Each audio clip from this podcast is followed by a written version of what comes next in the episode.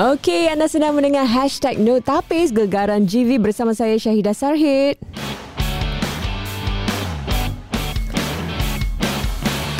Okey, ya bersama dengan saya seperti biasa Timbalan Editor Section Gaya Hidup Cik Haryani Ismail Apa khabar Syida? Khabar baik ha. Sekarang oh. ni dah 11 minggu pula Syida Oh, ha. tak sangka boleh sampai dia. banyak pula tu sekarang ha. Ha. Dah tambahan kenapa eh? Dia tak cakap pasal apa eh? sebab pihak Astro merasakan mereka ingin memberikan hadiah buat hadiah, uh, hadiah buat penonton setia GV9 sebab baru-baru ni mereka memenangi Anugerah Sri Angkasa untuk program hiburan hiburan oh, musical terbaik.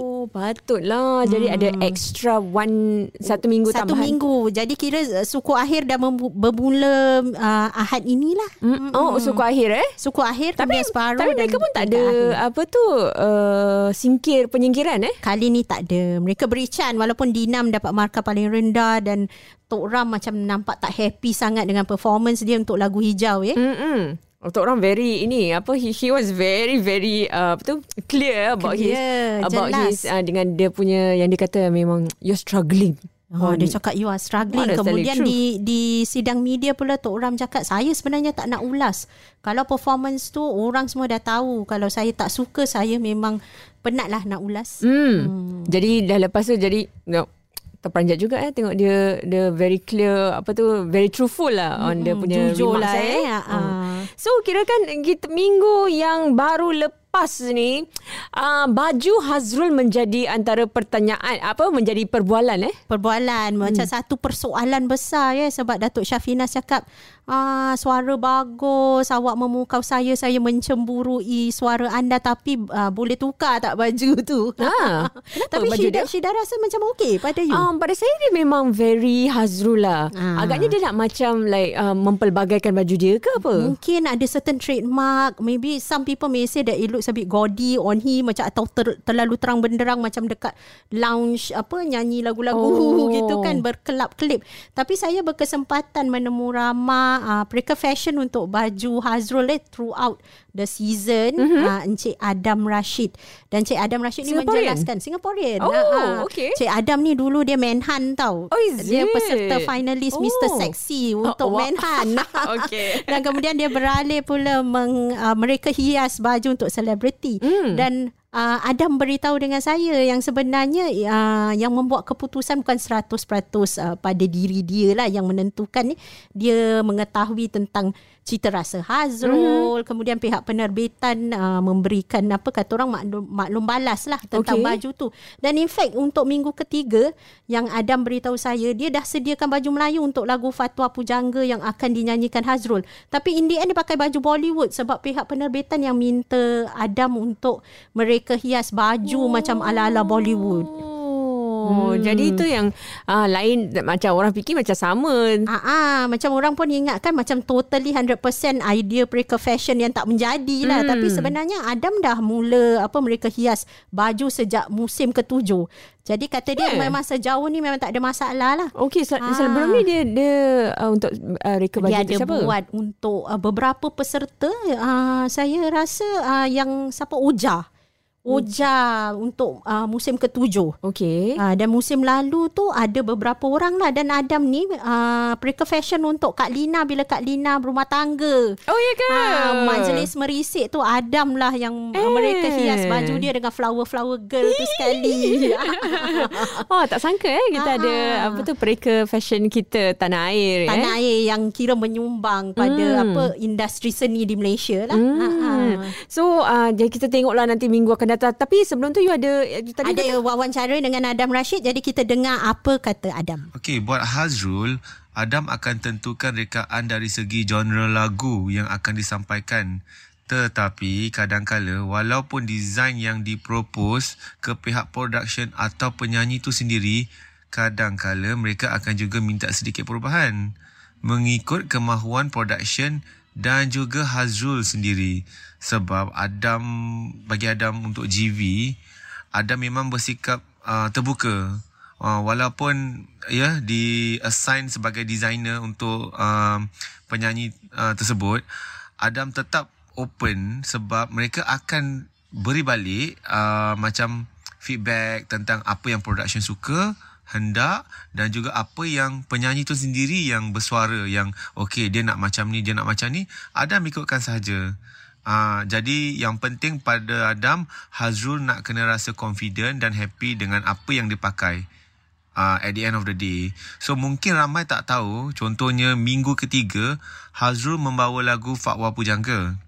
Dan Adam propose dua design sketches ke production bertemakan konsep tradisional Melayu dengan bahan songkit atau batik yang Adam hendak gunakan. Tetapi at last uh, pihak production minta Adam buatkan Syarwani uh, baju ala-ala Bollywood gitu.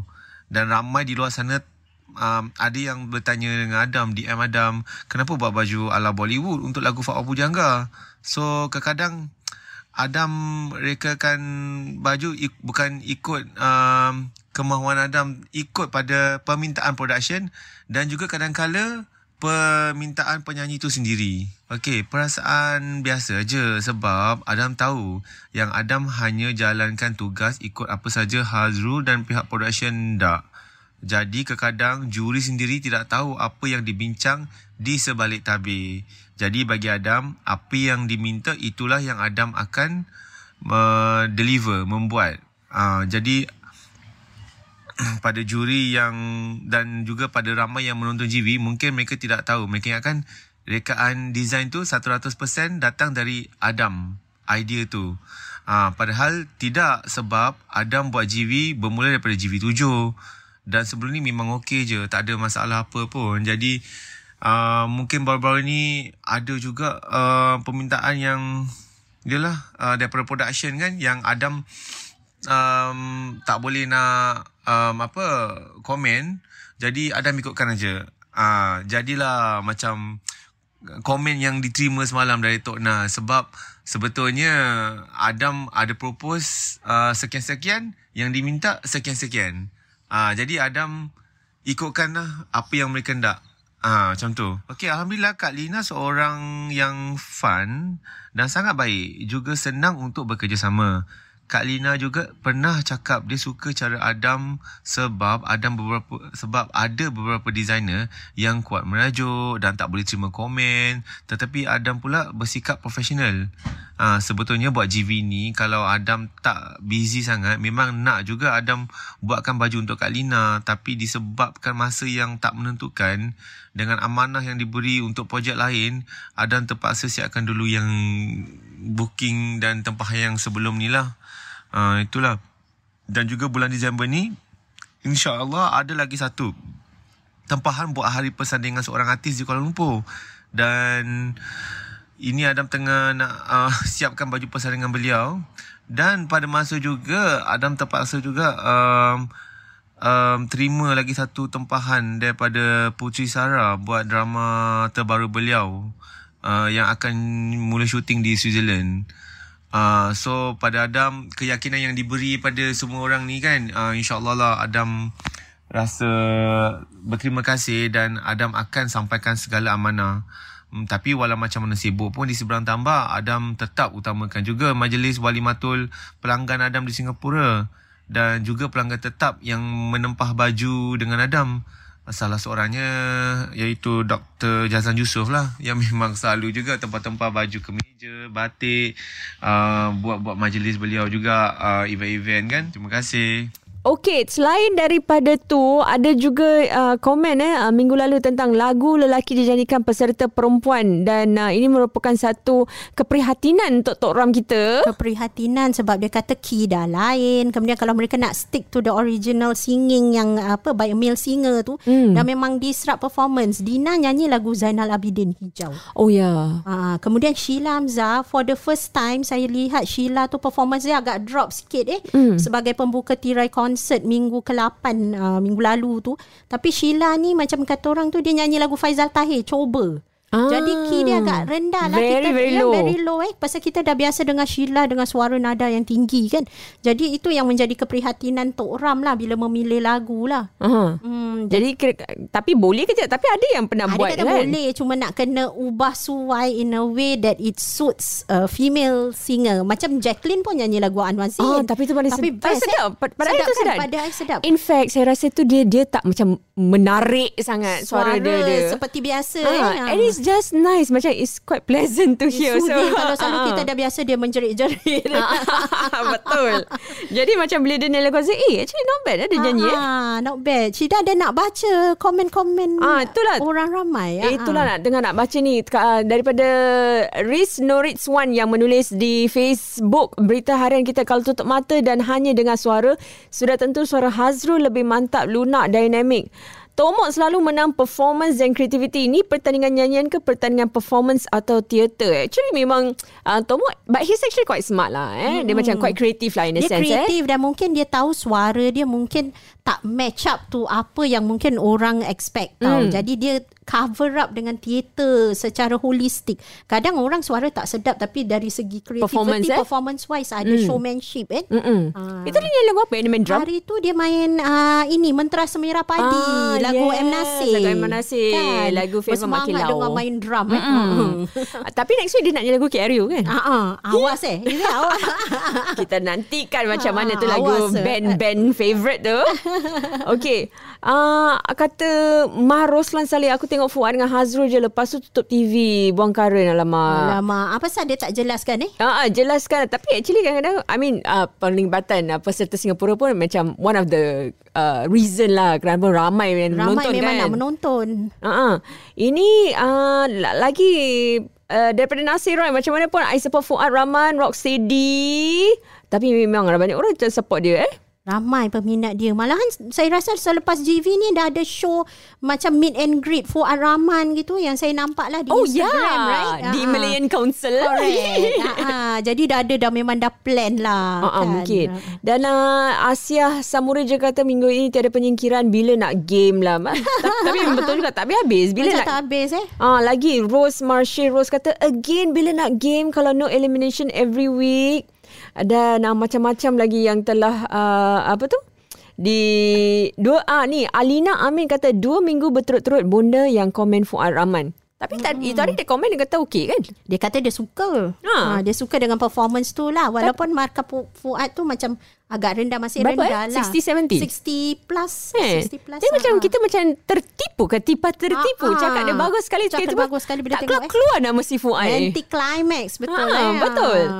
Macam uh, Entah eh Like uh, Of course lah The top 3 we all know Tapi yang itu hari VE terpanjat eh VE di tangga kedua dengan lagu Rosanna tu walaupun saya secara peribadi saya lebih suka rock version tu tau Hmm. sebab autentik dia suara Amy Search eh tapi hari tu mungkin ianya satu kelainan yang memang mereka inginkan lah Mm-mm. totally change the song sampaikan kalau orang tak pernah dengar original version mereka akan rasakan itu lagu original VE Uh, yeah? But they also make an effort Diorang apa joget eh waktu tu Ah. ah. Ada macam synchronize lah ada eh. synchronized step lah Ah, kan bagus bagus Ah, bagus.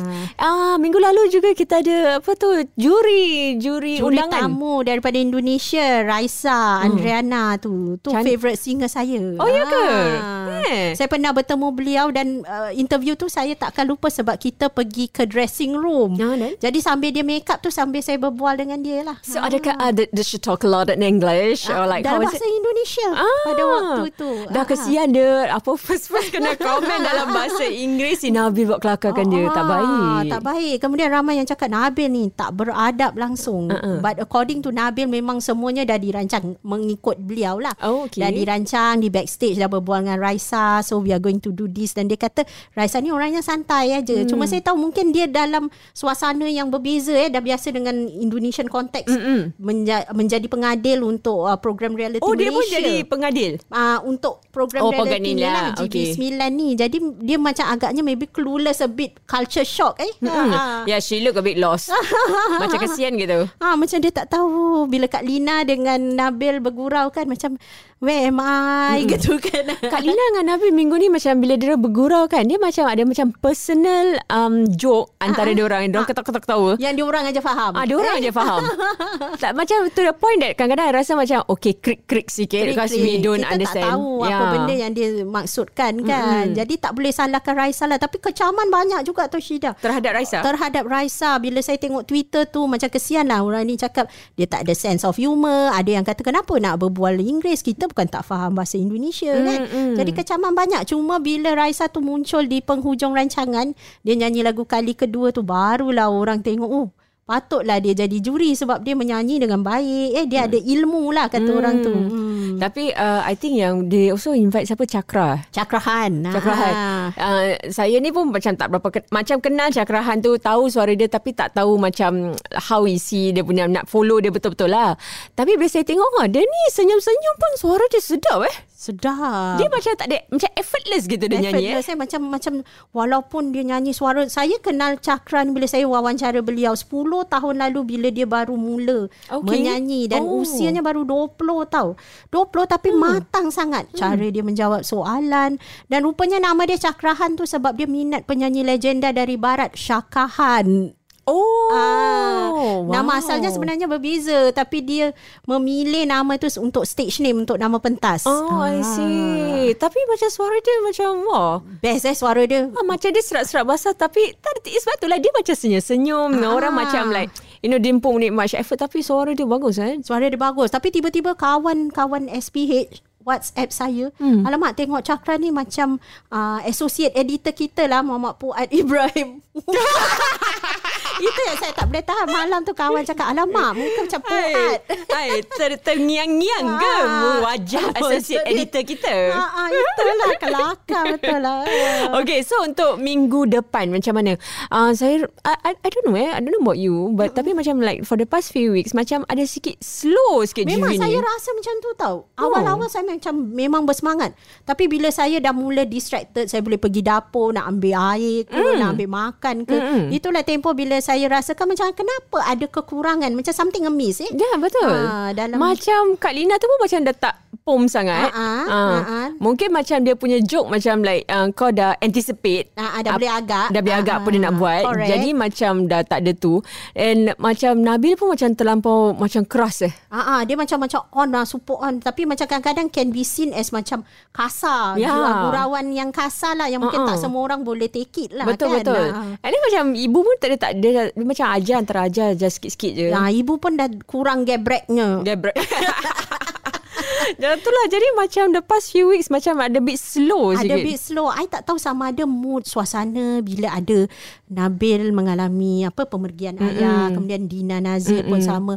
Tak pasti sama ada itu pun memberi kesan sedikit sebanyak pada penerbitan rancangan lah kan. Oh, Kadang-kadang betul. suasana dia kan. Uh-uh. Dan mungkin juga uh, minggu depan apa tu pemilihan lagu dia. Ah, Abang itulah. Fuad kita. Abang Fuad kita lagu tu juga lagu Metallica eh. Oh tu kan? eh? Metallica ke ataupun lagu apa eh ni? Tak tahulah tapi lagu tu macam kes lagu rock yang macam tak macam susah nak dengar dia punya lirik tu kan. Memang Tapi saya puji Faradia eh pe- Penyanyi peserta GV2 Yang menyanyikan lagu tu Memang kita nampak dia very anggun Very elegant Tapi pada hari tu Bila dia nyanyi lagu ni kan hmm. Macam lagu yang sama dengan Fuad ni Memang kita dapat lihat Dia betul-betul go all out lah Dengan Tap- celak Ta- semua tapi itu kalau macam dia macam all the time dia macam gini sen suddenly she transform okay tau. Ah. Tapi macam Fuad dah 3 4 Kita minggu semua sama. punya. Macam like tak tahu tak although he look nice lah in the macam the white blazer ah. the last week. Lagu Metallica lah Enter Sandman Oh. ah, Jadi lagu tetap lagu rock Mm-mm. Hardcore pula tu Oh ni siapa-siapa yang pilih dia eh?